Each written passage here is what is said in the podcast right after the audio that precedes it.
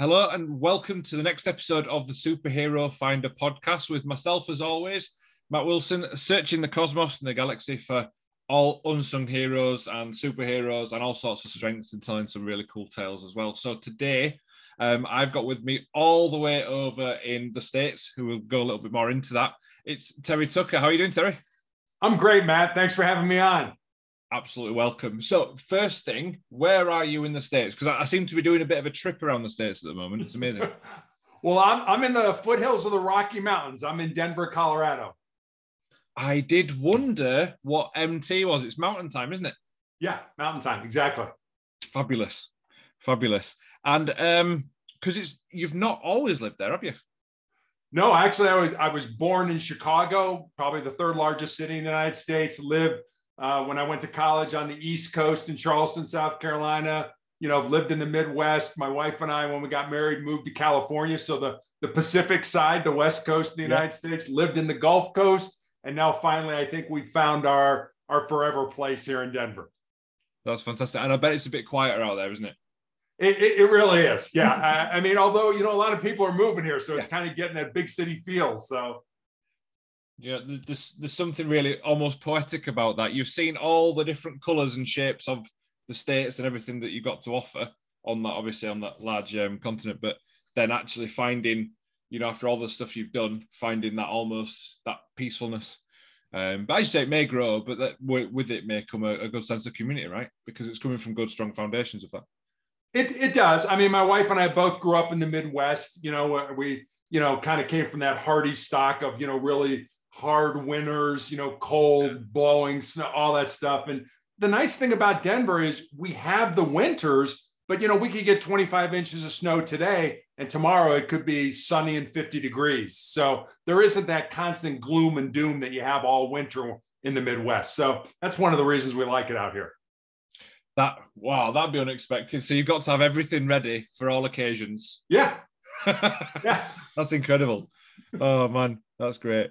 Um, so, Terry, one of the first things I wanted to ask you is if you could just introduce a little bit about what you do. Now, I know there's, as we said before we came on air, that you've got a very colourful um, uh, kind of career with different roles, and I'd love to go into that. But what is it that kind of brings you here today and wanting to, to talk and spread messages and so forth? Yeah, I, I mean, uh, I, I, have had a very diverse uh, business uh, resume background in, in, that regard. But I mean, really, what what I've been battling with through all that for the last ten years is a is a very rare form of cancer that literally appeared on the bottom of my foot when I was a girls' high school basketball coach. Okay. And I, initially, I didn't think much of it, and after it didn't heal for a couple weeks, I went to see a podiatrist, a foot doctor, a friend of mine, and he took an X-ray and said, "Terry, I think you have a little cyst in there." And I can cut it out. And he did. And he showed it to me. Just a little gelatin sack with some white fat in it, no dark spots, no blood, nothing that gave either one of us concern.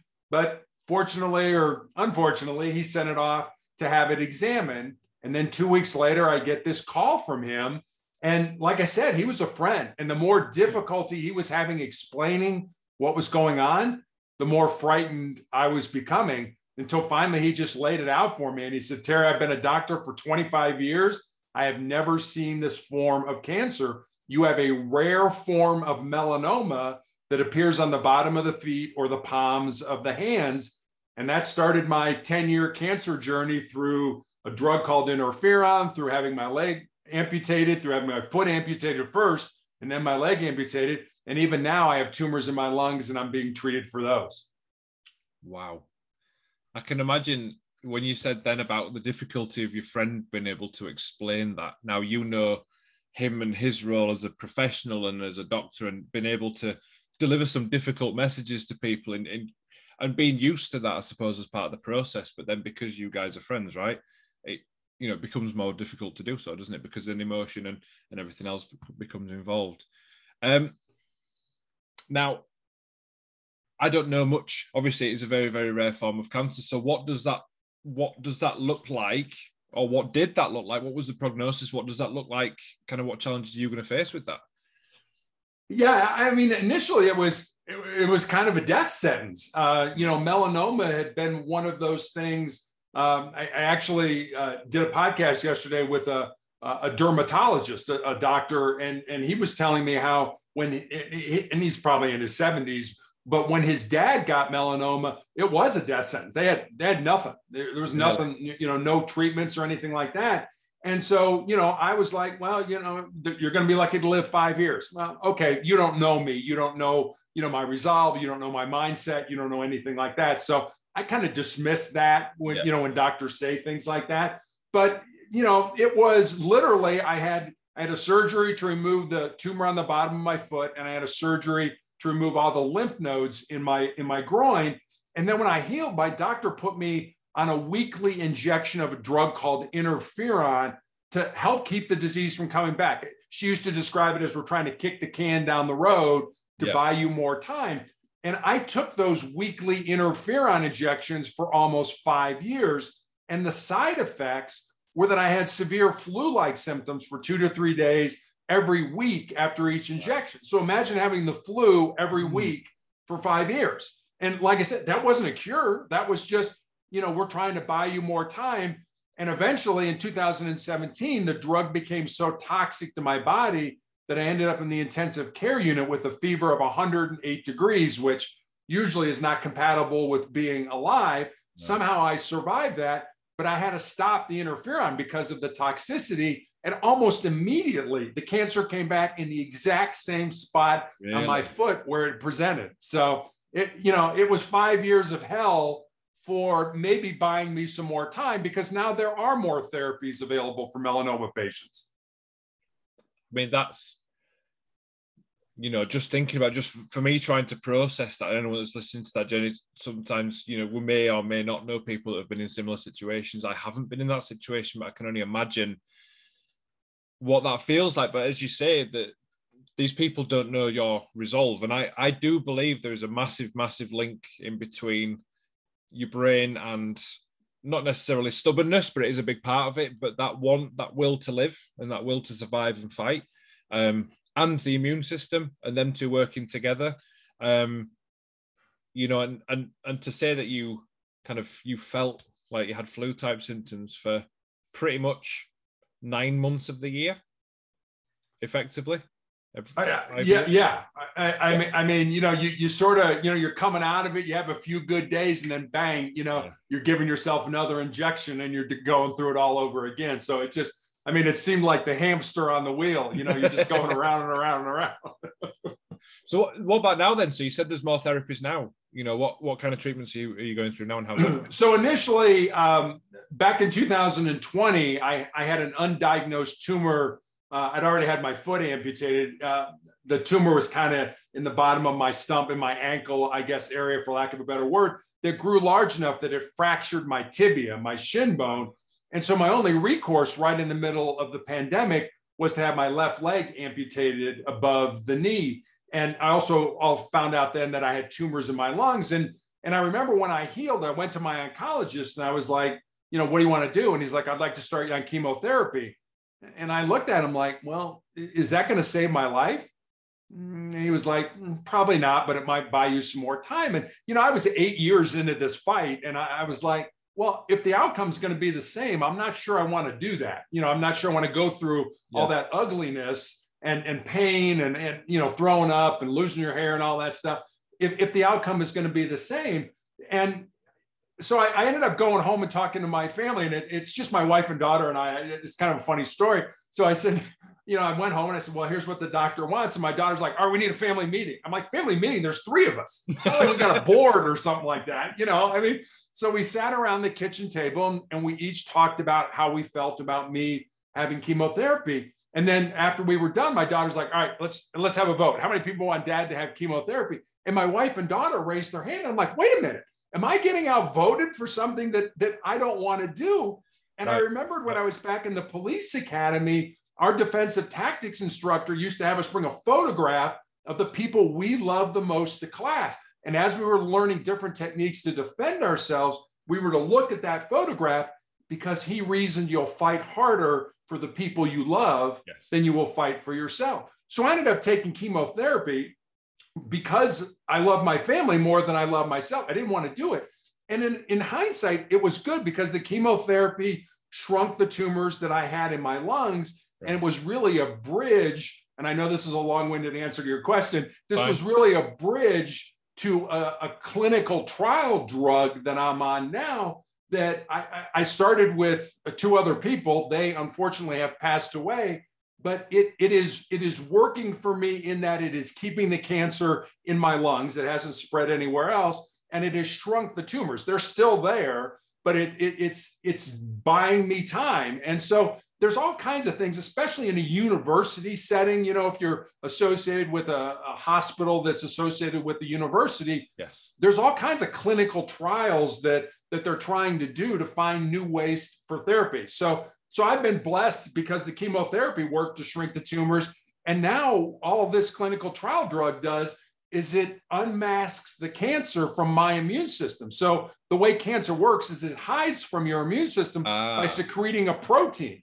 And so this basically gets rid of the protein, and the immune system says, "Oh, there's a tumor there. We should go fight it." So that's kind of how it's working now. Uh, Joe, I never knew that, but that makes so much sense, and that's and that's why it grows so fast, and that's why it can grow undetected for a long time, right? Because you don't feel the effects of anything. Right. Wow.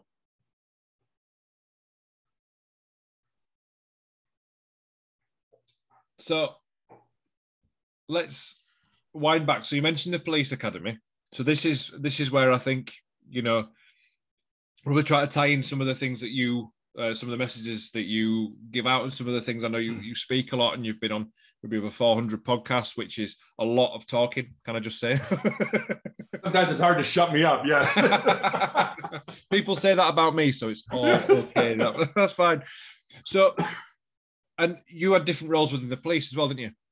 So you started off as a police officer, and then there was SWAT in there as well. I did. I was a uh, yeah. Started out as a as a cop, you know, running a, a beat in uniform in a marked car. Then I moved to undercover narcotics. Uh, so I, I was in, in the drug unit and also became a SWAT team hostage negotiator. So yeah, I, w- I was very uh, fortunate, very lucky to be associated with some of the you know the best people because SWAT is really you know they get the best training, they get the yeah. best officers and, and, stuff like that. So it, it, it was a lot of fun for me. Do you think any part of who you are now is because of that experience in the police?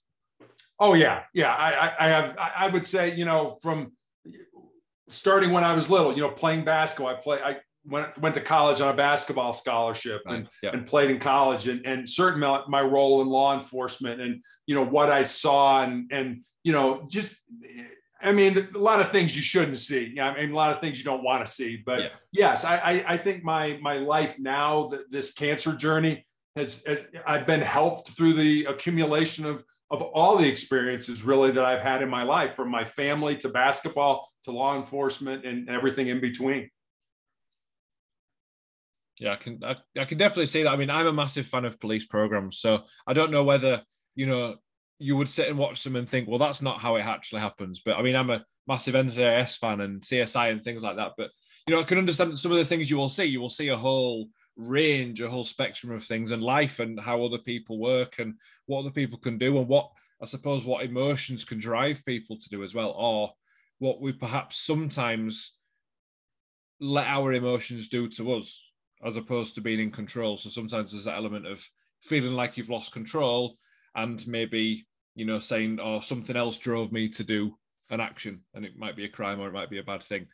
And actually, yeah. we look at, when, you know, when we look at how we actually work, most of the time we have control. We just have biases, don't we, that help us make decisions. And we do. And, and then, then you, you, you put the, what I call the liquid courage on top of it. You know, you put oh, yeah. alcohol or drugs, on, yeah. or you know, and sometimes mental illness on top of it, yeah. and, and, then you understand why people do what they do. And I've always said you wouldn't need nearly as many police officers if you didn't have alcohol, drugs, and mental illness, because that's probably 90% of the things that we dealt with in, in some form or another. You know, you have a you have a drug habit. You're you're breaking into somebody's house because you need money to buy your your drugs. And so I mean, it, it really kind of all is is interconnected, and uh, it, it, you just you just see things. You you see what people will do, especially when they're addicted. You know, to get that next fix, and and, and it is it's subhuman in a lot of ways. it is, and it you know it's absolute proof. I think because I I often reflect back to when. Obviously, I wasn't there, but when we used to, as a human race, when we used to live in tribes, and there was just very mm-hmm. basic things that we looked for: the idea of community, the idea of safety, and the idea of being part of something. Um, right. You know, and nowadays we don't have to deal with that. We don't have to deal with knowing whether we're going to necessarily whether we're going to go and need to hunt today or whether we're going to need right. to gather something today. There's a lot more involved. It's a lot more complex, but sometimes the brain's, I suppose, the brain's capability of whether it's adrenaline or whether it is emotions or whether it is um, a mental illness or especially mental health from from extremes. You know, it can it can help along the way of and sometimes cause you to do things in which you know which afterwards you think well how how did i manage that? So it's almost like there's a cap where we sit and then there's past that there's more potential you know to do and some of these crazy things because how often do you see you know somebody that doesn't drink somebody that you know doesn't do drugs and somebody that would consider themselves not having a mental health or mental illness committing a crime now, there, there will there will be some, but there's you know the majority, like you say, is is down to those three, isn't it? It's crazy. It, it really is. I mean, in terms of law enforcement, now you know there's probably 10 times more white collar crime that's committed you know the, yes. but, but that's not you know that's not the stuff that you know ends up on police shows or on the news i mean nobody nobody cares when I, I, mean i'm not going to say nobody cares but you know it, it, it's not a big story when somebody embezzles you know a million dollars from their company or something no. like that. And it's like oh okay yeah well, you know we'll find that guy we'll take it send him to jail. But yeah it, it's the it's the man's inhumanity to man. You know it's the things we do either to ourselves or to each other because of as you said, you know, whether it's a mental illness, whether you know we had that liquid courage because we're hyped up on drugs or alcohol or something mm. like that, that we would never do if we were sober or if we weren't weren't on that drug. So yeah, you know, there's a lot of outside forces that come into play. And, and then you know you ask you, you know most of society doesn't want to deal with that. I, I don't want to deal with that crazy person. You know I, I'll never forget. You know it was it was a, it was February where and it was freezing. It was like 10 mm. degrees mm. out and we got a call from a guy. He said, My neighbor is climbing my fence and he's naked. I'm thinking, no, no, he's there's no way. It's 10 degrees out. He's free, you know. But the guy was so hyped up on methamphetamines, mm. and methamphetamines prevent the body from regulating it, it, its temperature. So he was hotter than you know all get out. So he's buck naked. It's like I'm, you know, I, I can't regulate my body temperature. So we had to get him and take him to the hospital, you know, and most people, hey, we'll call the police, let them deal with that. And that's why, unfortunately, you get to see some of the things you don't want to see. Someone's got to do it, right? Yeah. And it's a very admirable job.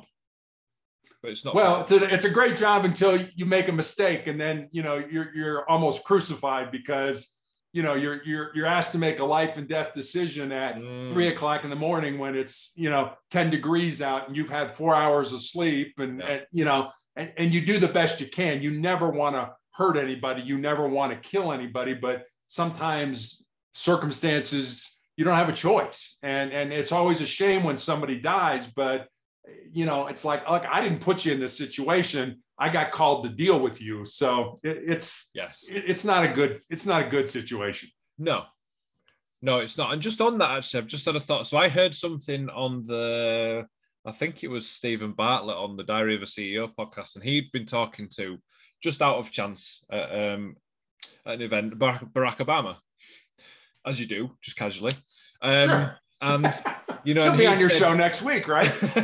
yeah, and he'd said that during during some of the wars, um, when they were tracking down Osama bin Laden, um, and and when when it comes to, when it comes to war, the a lot of the time when they decide whether they're going to strike somewhere or not to capture somebody or to kill somebody, um, a terrorist or whatever, they're going on information, but without actual maybe visual proof. So it's leads and and that and that's the way it works. You have to, and Steven actually asked him, he says, How do you know that you've made the right decision? At what point do you know that that's a yes and it's a no? You know, at what point do we strike or do we attack?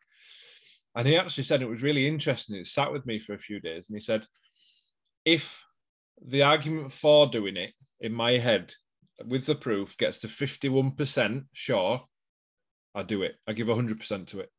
Because at that point, I know I've done enough. I've done enough to justify and believe that that's right. If you end up chasing for 80, 90%, you never get there. Yeah.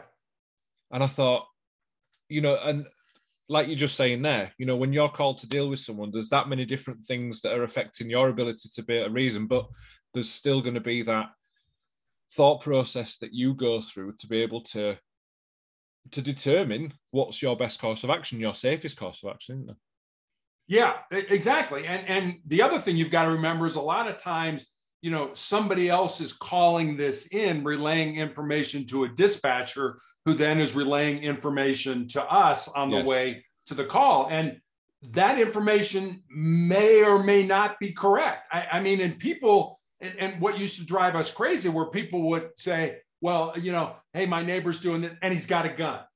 Even if he doesn't have a gun, they fig- they feel if they say he's got a gun, that we're going to get there faster. Yeah. You know, and, and and it's like, yeah, but when you tell me he's got a gun, that puts a whole nother dynamic you know, into the situation about how I'm going to do things. And, you know, I, I, mean, I don't know, you know, your neighbor's stereo's cranked up, you're, you're mad about it. And you call in and say, you know, he came out on the porch and he threatened me with a gun. Well, I'm going to handle that run a whole lot different than yeah. if you just say my neighbor's stereo or my neighbor's radio or television is, is loud and I want you to ask him to turn it down. I mean, in that case, I'm just going to knock on the door and say, turn your, your TV down. You know, in the other case, I'm probably going to get a bunch of units there and call you out of the house, you know, with your hands up and put you on the ground and, and yeah. do all kinds of stuff that I probably didn't need to do. But your neighbor figured, well, if I say there's a gun, you'll get there faster. So, you know, we always, it kind of drove us nuts when it was like, oh, there was no gun. Why did you say that then? You know, I mean, we could have killed this guy. So, well, yeah, absolutely. And, and for me, the other thing about that is if, when you're preparing, so a lot of the time I can imagine when you're on the way to a call out, you're then preparing what your actions are going to be, what your options are, and, and everything, so that you can all work together to do it. Or if it's you know if it's just yourself or whatever, you you know already, so that you can react to it.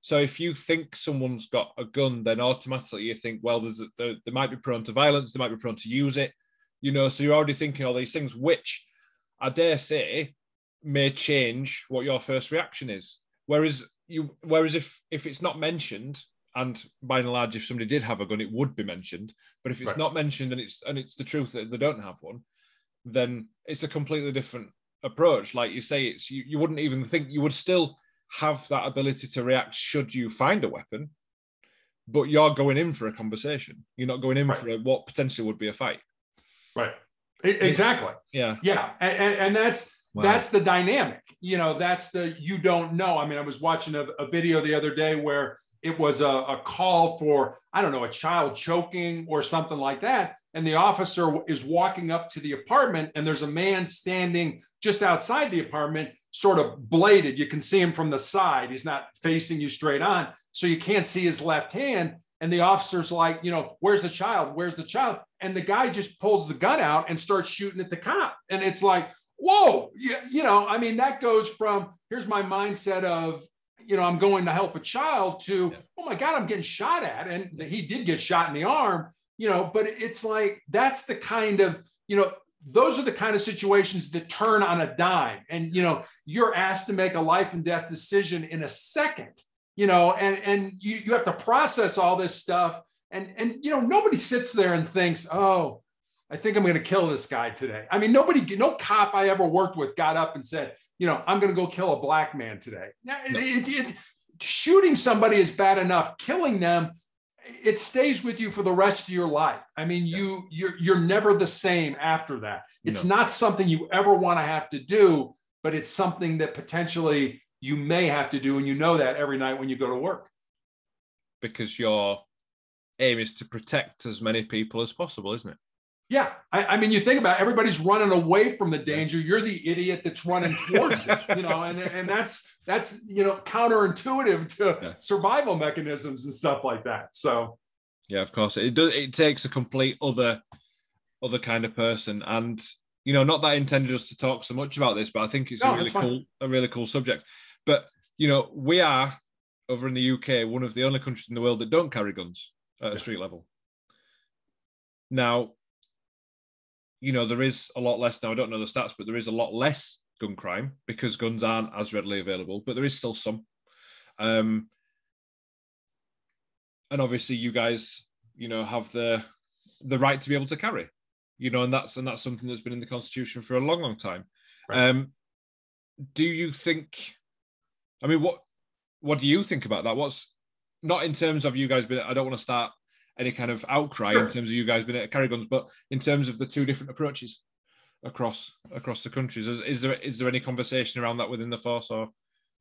I, I, I mean, it's we just assume now that everybody's armed. I, I, I mean, yeah. I, I, remember my very last day as a police officer. I was a sergeant, and we got a run for somebody was shooting outside uh, of, of an apartment building, and they were I don't know seventh floor or something like that, and they were shooting down at people. And you know, so we approached, you know, we got a bunch of cars together, approached, got finally got up to the apartment where we were pretty sure it was coming from, and there were these three guys in the apartment and they were playing computer games, you know, whatever they were playing. And so we ordered them out and, and you know, and we searched them, no guns. And, you know, we're like, when we searched the apartment, there were no guns there. And, and so we did what's called a gunshot residue test on them. And, you know, mm-hmm. we tested their hands and it's not an immediate test. You have to send it to the lab. So you just take their information and let them go.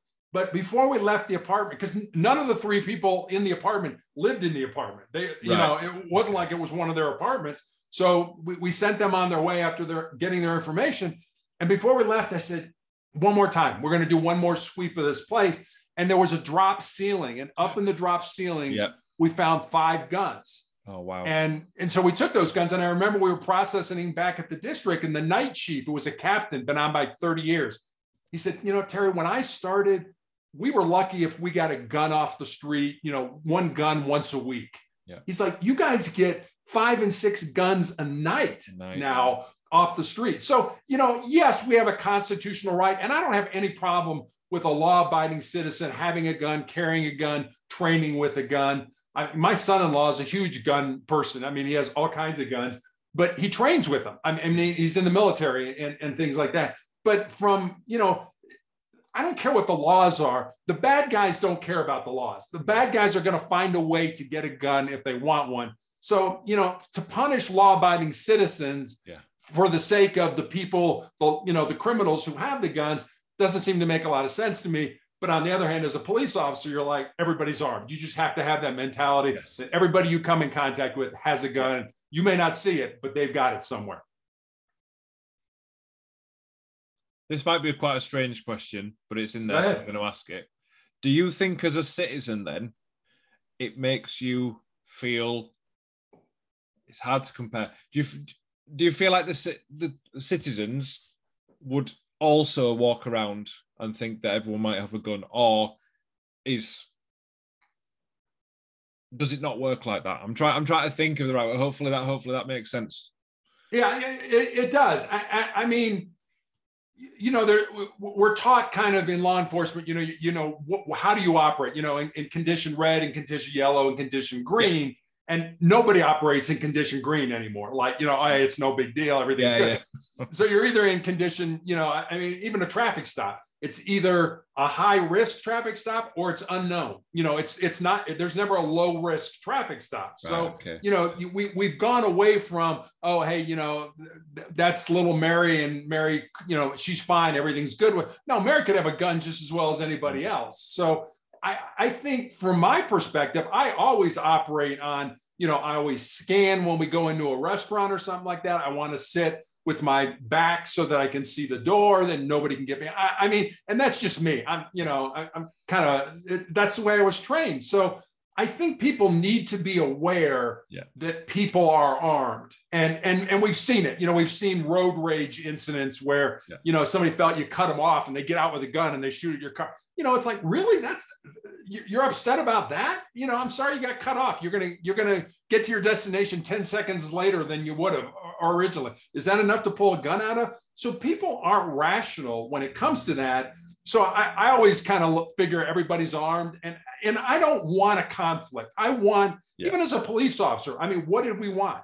voluntary compliance. We just wanted you to do what we asked you to do. Yeah. That's all. We don't want to. We don't want to fight you. We don't want to shoot you. We don't want to, you know, taser you or anything Yeah. like that. Yeah. We just want voluntary compliance. And that's what I want as a citizen. I'm like, I'll back away from a fight and nope, don't want to fight yet. Don't want to deal with it. I, I don't want confrontation No. because somebody might get hurt. and that's no fun regardless. No, it's not, is it? No, it's just there's been a few things there that I've wondered for a few years, and it was nice to actually be able to ask someone that's been at the front, you know, at the forefront of it. Sure. Um, and then when you left the police force, slight change in career, varsity basketball coach. A girls basketball Girls coach on top of basketball that. coach. Yeah. Which was that an intentional move? It, it was our our, our daughter. I, I'm six foot eight, and and my daughter got our height. So she was she was a good basketball player, and she's she's six foot two, and so the coach they had really didn't know a lot about basketball. So I'm like, yeah, I'd like to do this because I I think I know, but I you know I, I mean, if you look at my life, I have two brothers. I have no sisters. I went to a Catholic all boys high school. I went to a, you know, all male military college. And then, you know, my wife and I get pregnant. And I remember going to the OBGYN and she's like, Do you want to know if it's a boy or a girl? It's like, Yeah, sure. It's like, Well, you should buy pink. And I'm like, Oh, no, no, no, no, no. You need to keep it in there until it's done. I don't know what to do with a girl, you know? so, so to, to actually raise a girl and then to be in a situation where I'm coaching girls was was definitely different because girls mm-hmm. compete. I mean, girls are competitive. Don't get me wrong, but but they're on a team for a different reason. It's more about the camaraderie. It's more Okay. about relationships. Whereas Yeah. guys are like, we just want to win. You know, we want, and girls want to win too. But it, it's just a different dynamic. And I'll, I'll, I'll never forget. I'll tell you a quick story. So I'm, I'm sitting. We're in the middle of a game, and I point to one of the girls on the bench, and I'm like, go in for so and so. And you know, she's like, okay. And so I turn back around, and I'm I'm coaching. And I look over at the scores table and there's nobody there. And so I turn back around to her and I'm like, get in the game. And now she's shaking me off like a, you know, like a major league pitcher with his catcher. Like, I don't like that sign. I don't like, like, no, you're telling me no in the middle of a game. You're not going to go in. I'm like, what the heck? So I bring her over to me because I'm trying to coach and Yeah. counsel at the same time. Like, what's the deal? She's like, I don't want to go in the game. I'm like, why not? She, well, my friends are in the stands and I'm afraid if I make a mistake, they're going to make fun of me. Yeah. And, and I'm like, so are you serious? So what about your responsibility to your teammates, you know, to the other girls on the team? And then the tears start coming down the cheeks. And I'm like, oh my God, am I really having a counseling session in the middle of a basketball? game? and, and the answer was yes. And eventually I convinced her that she had a responsibility to her teammates, that she came to practice every day, worked hard, Yeah. tried to get better herself, and tried to make her teammates better. And she deserves to play in this game because they need her. So I, I, I it was like playing psychology, you know, a psychologist. And I got eventually got her to go into the game, but I've never had that happen before with guys. I mean, even you know, young guys, you know, middle school, they were like, "Yeah, coach, I can't wait to play. Let's go." You know, Yeah. so just a different mentality. There's a different mentality, but it's, it's it's a good amount of skill from you. One to be able to multitask, to be coach, and all, almost therapist slash parent. it's some some of the similar things I can imagine to what how you would raise your own children. But Yeah. um, yeah, that that's incredible, isn't it? But like you said, if they're there for the team, and sometimes it is. It's really interesting if you because I I do a lot of work with people and reframing, and essentially what you've just done there is reframed the thoughts that she's having and going actually well you turn that around well what never mind what the people in the stands are going to think what does that do to your team Right. and how will that make you feel when you realize you've let the team down possibly Right. by not playing and then that just it puts it's almost like sometimes we have blinkers on and we only see one piece of the pie and then when you bring all the others in and give a bit of context then you go ah that's the right you know that's the right reaction to have or that's where i feel i want to be i.e joining the game Right. Yeah. And and I mean, I told her, I said, hey, there's no uniform wearers on this team. You just don't get to, you know, put on a uniform and sit on the bench and say, hey, I'm on the team. No, I, you know, you, you, Yeah. this is this is about being part of a team. This isn't just about sitting on the bench. And I need you. I need you in the game now. I mean, I need you to give this this player a rest. I, I mean, so it, it was, yeah, it, it's still something. I mean, and that's been, gosh, I, I don't know, 10 years, 12 years ago that I'm just like, wow, I never expected that. It's obviously still quite vivid in your mind then. It, it's totally vivid. I mean, I can I can see it. I mean, I can I can almost smell the popcorn, you know, from the concession yeah. stands and all that stuff. yeah. So yeah, I, I mean, it, it is it was something that I was like, wow, I, have just never experienced that before in my life. Never expected to, you know. Did you experience it again after that? No. So just the no. one off, just the one occasion. Just the one time.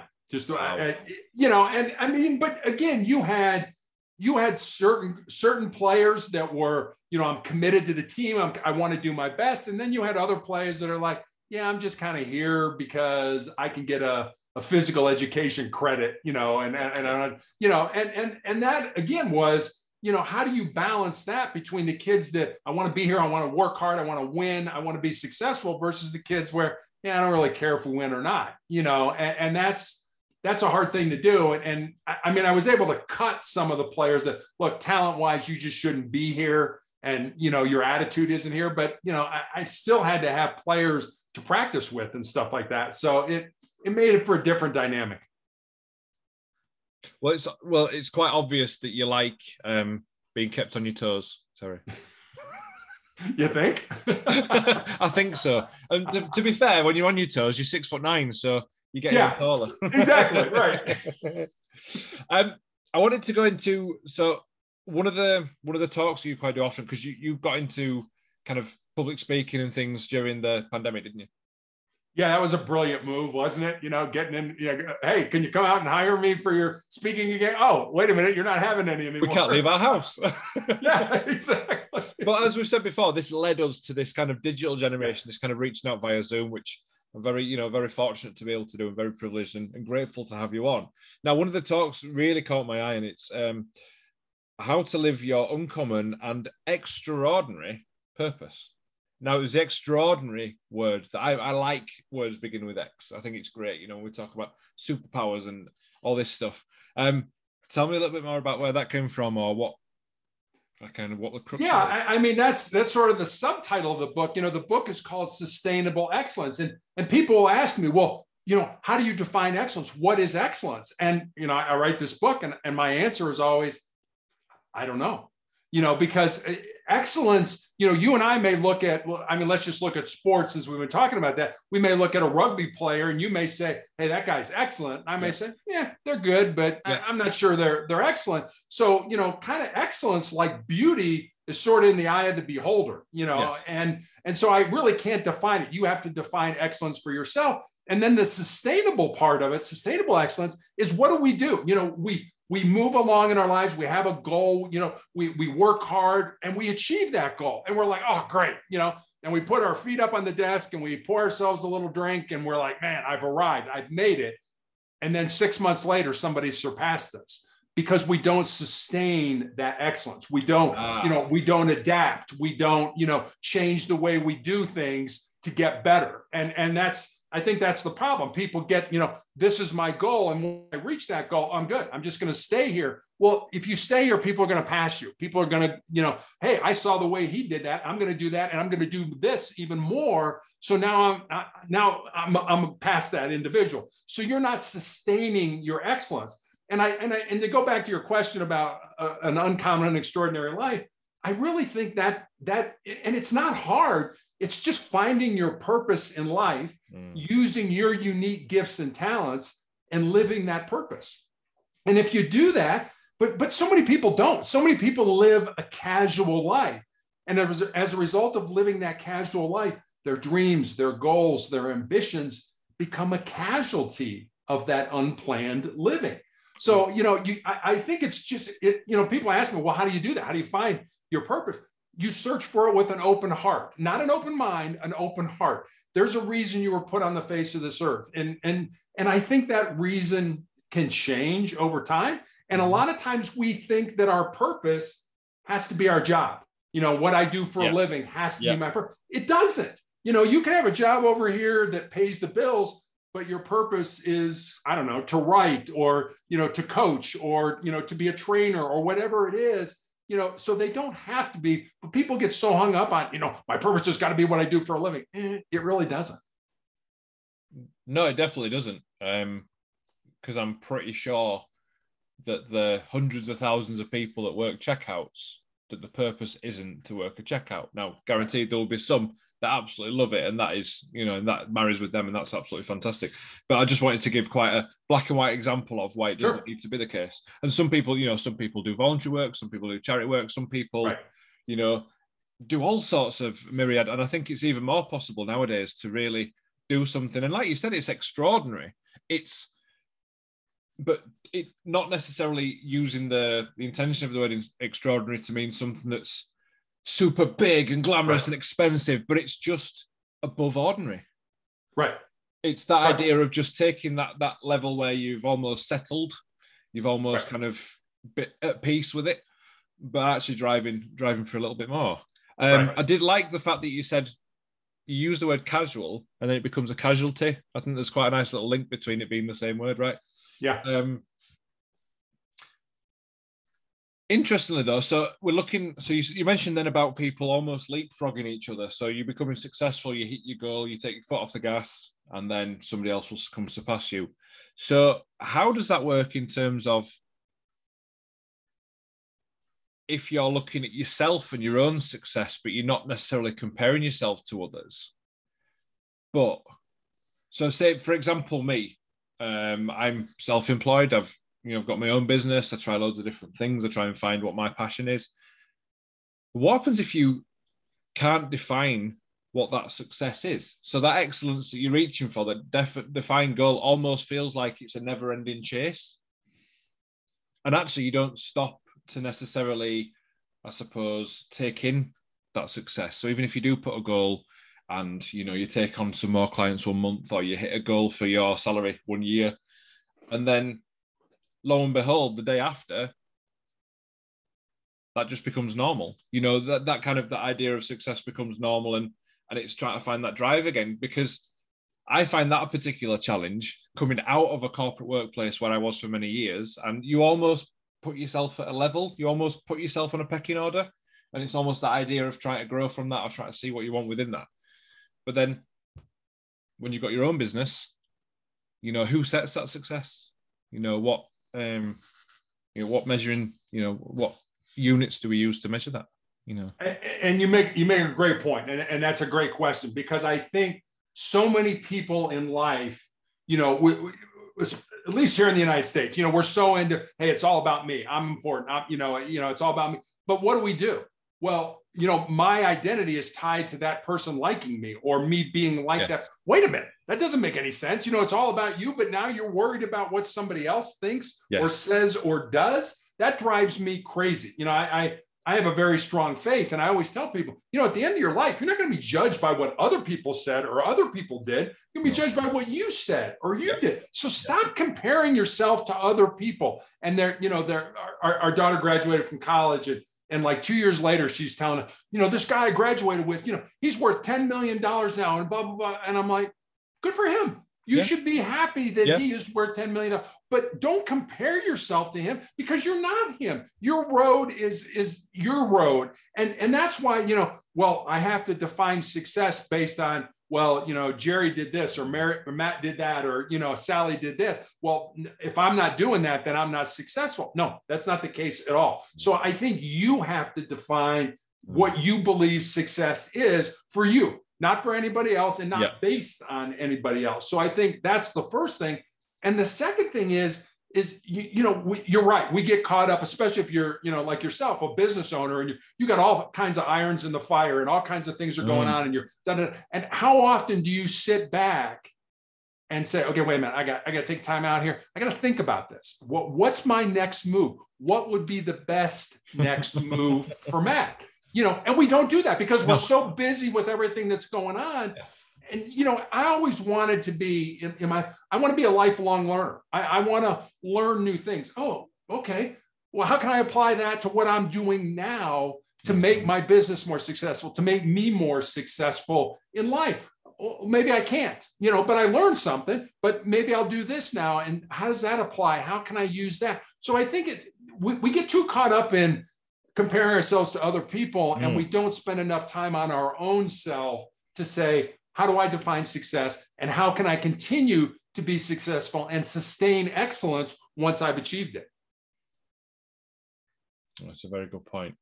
I always remember during the lockdowns that we had, obviously during the pandemic, and going from a job where I was maybe seeing, so I was doing all sorts. I had a, a chair exercise company, which I work with various charities or people with um, multiple sclerosis, dementia. Dementia was an awesome class to run, so challenging, but you know, you just got to meet some real characters and, and some real kind of, you saw some willpower as well, definitely. Um, and going from seeing maybe 300 people in person a week to then all of a sudden seeing nobody or maybe a few people online.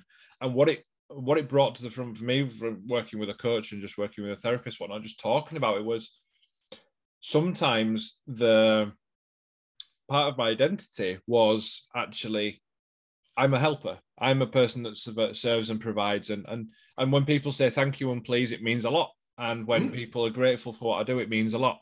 Right. But what the silence told me, and that was one of the most difficult periods of my life, and there's been a lot that's happened in my life. What it told me was that I was that I needed that, I suppose, justification that verification of what I did and who I was from other people so much that actually when there was silence and when I was in that no man's land of nothing coming in because nobody could, I actually just didn't appreciate myself. Mm-hmm. I needed other people to be able to do that. So there was times when, you know, even now there's times when I have a day off, and sometimes it's you just search for somebody. You feel yourself just going, "Oh, shall I talk to that person and help that person?" Because then I'll get somebody saying thank you, and then it just kind of refills the battery. But it's it's such an easy way, especially in a service industry, or you know, when we start talking about mental health, we start talking about, you know, giving time, empathy, um, compassion, even just showing compassion as well. Mm-hmm. Sometimes, you know, all these all these things are, are, great and powerful, but they cause some challenges, right? Just to to try and regulate that and to try and look after yourself.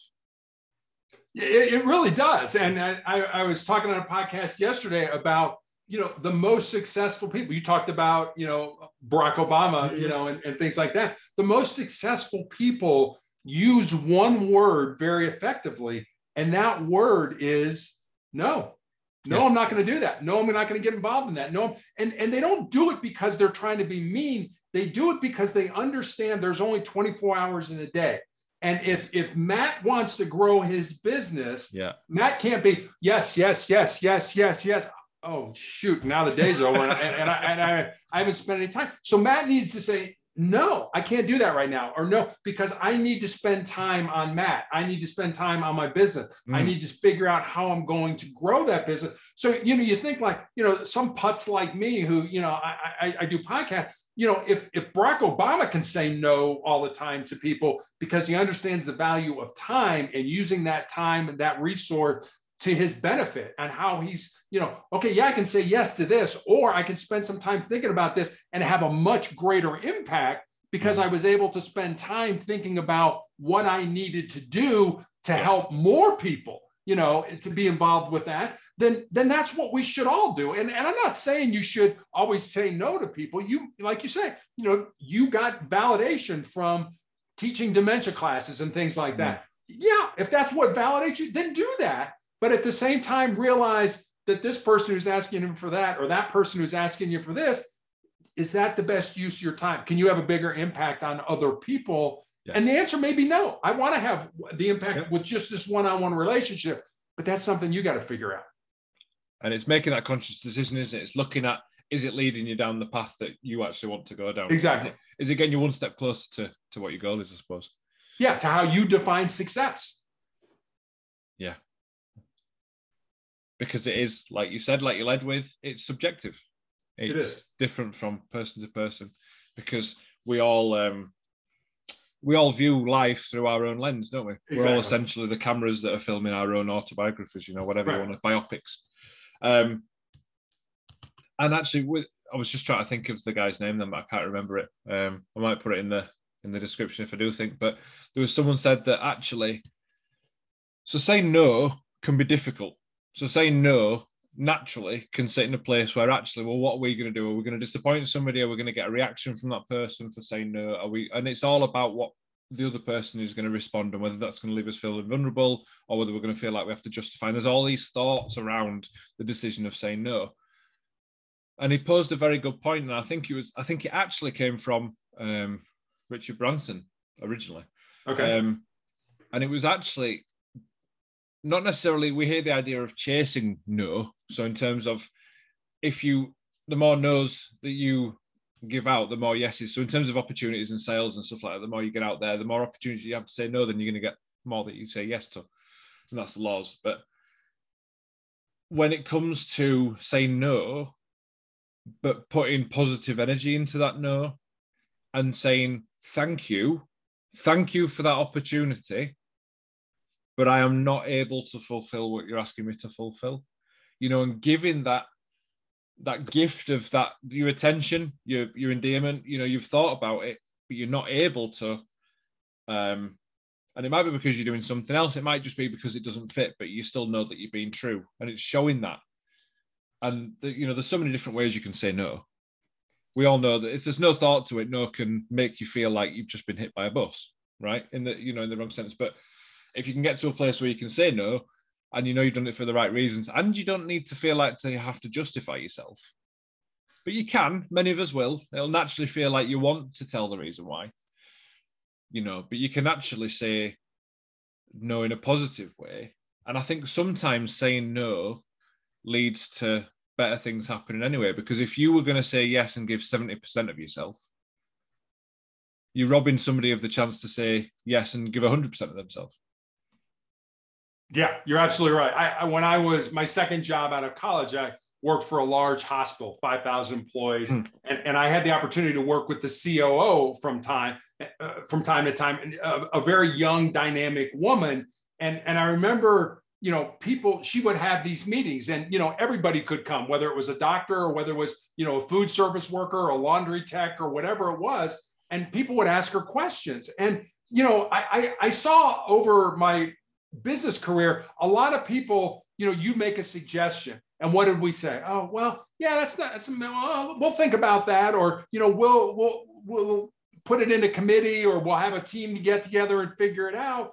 And that was just death by committee. That's all that was. I mean, it wasn't going to go anywhere. But if you if I'm asking a question, and, and she was great at this, where here, I, why aren't we doing this? And she would say, well, we're not doing this. Or somebody say, we should be doing this. And she'd say, well, no, we're not going to do that. And here's why we're going to do that. And, and that always made the employees loved her because they felt like one, you're listening to me. You heard what I said. You're just not dismissing me because I work in the kitchen or something like that. You know, one, you heard what I said. And two, you gave me a reason that I can live with, that I can understand as to why we're not going to do this. And I think people appreciate that instead of saying, oh, well, we'll put a committee together and we'll look at it. Well, six months later, nothing's happened with that idea. And that's why I say it's death by committee and it's like people feel more validated if you just say no to them up front than say, oh, we're going to study it to death.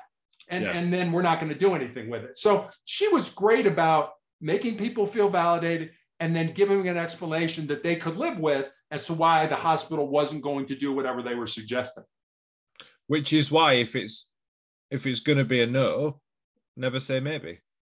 Exactly. Exactly. Because it does nobody any good. It makes the person right. that's asked sit and wait and wonder and almost gets hopes up and builds a different picture. Exactly. you, it sits there and it's it's worth nothing apart from, right. you know, it will be a detriment to the person that you eventually say no to because you sat with it and it's you know it, it's never going to happen. So yeah, you, you set an expectation instead of by saying maybe you set an expectation yeah. and and that expectation is never going to get met. So no. yeah, you're you're right. You're better off just saying no and not creating that expectation. Yeah. Well, there's been some very bold conversations today, Terry. I love this. Um, I do too. Got, it's been great talking with you. Good, good, and that, and, and that's the aim as well. And, and I love doing this. And you know, some people ask me like, "Do you get paid for it?" And there are ways you can monetize a podcast. I haven't.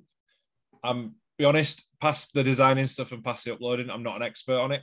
Um, but I just love doing it. I love meeting new people and just seeing what conversations come out of next to nothing. I mean, I don't write notes. i have never anyone that knows me has known me for long enough I, I barely write in this technological age, age anyway. Um, but there is two things I have written down, and I want to just finish with the two questions for you, which I didn't tell you about, so it might put you on the spot. But I'll see how. Uh, That's okay. Well, you've been at you've you've been in SWAT, right? You've got you've got a better reaction than me. Okay. Don't bet on it. Let's just not include guns. so, okay, the first question then. So, I'm all about superheroes. I'm crazy about it. I've got an armful of Marvel tattoos. You know, I'm, I'm mad on superheroes. So, if you could have any superhero power, what would it be and why? Boy, any superhero power. I, boy, I, I, I don't know. I, I, I, I, you know, what, what came to my mind initially, and I'll throw this out, and, and, you know, I'll probably regret this, but I, I, I wish, I wish I could have the ability to change people's mindset you know to to Ooh, to, to, okay. to, yeah. to, look at that and say you know you're looking at that the wrong way. You know you should be looking at it this way and just have a superpower that just you know, change that a little bit. And here now look at it that from that lens. So i guess i would say that. I, I'd, I'd like to have the ability to change people's mindset. That's a really interesting answer actually. I don't know if there's a superhero that has that, but well, well, te- yeah, technically they're the ones that tell people that. I'm just trying to think, but like almost like mind readers, but they're able yeah. to. Well, yeah, yeah, they're not necessarily the good guys, so we have to be we have to be careful that we're offering the suggestion of the right answer and the right. Good point. Good point. Without giving it. Um, Good point. So, second question then is, so I don't have anyone on this podcast that I don't think is a superhero in my view. Okay, which is why this is a superhero finder. So I want to ask you, what do you think your superpower is? I, I think it's it's a power that I, I developed. I don't think it was something I was born with, mm-hmm. and I think I got this from being a negotiator, and that's the importance of listening to understand as opposed to listening to reply. I, I, I think I'm in that situation where you know I you may say something and and I may not I may agree with you I may not agree with you but instead of you know, hurry up, Matt, say what you're going to say because I want to say what I want to say. It's more, hmm, hey, Matt, where, where are you coming from with that? You know, and, and let's talk about that. Let's, let's dialogue. Let's understand mm. each other because if we could do that as a society, oh my God, can you imagine what we could get done instead of yelling at each other? When we're screaming at each other, neither one of us can hear each other. So I guess listening to understand is something that I've really kind of developed it's such an important distinction to make, isn't it? Because listening as a whole doesn't really describe the impact that listening can have. Like you say, I think we've all felt times where we've we've thought of something to say, and you're just waiting for that person to finish. And the more yeah. you notice yourself doing it, you realize that you're drowning out their conversation. The lips right. are moving, but you're not listening. Right. And then when you You're say something, right. when you say something and they've changed the subject, then you feel really awkward. yeah, you feel like an idiot. Like, oh. Perfect. And I'm going to steal a little bit of knowledge for you now. So I would like to know, Terry, if there's anything, any one kind of one tip.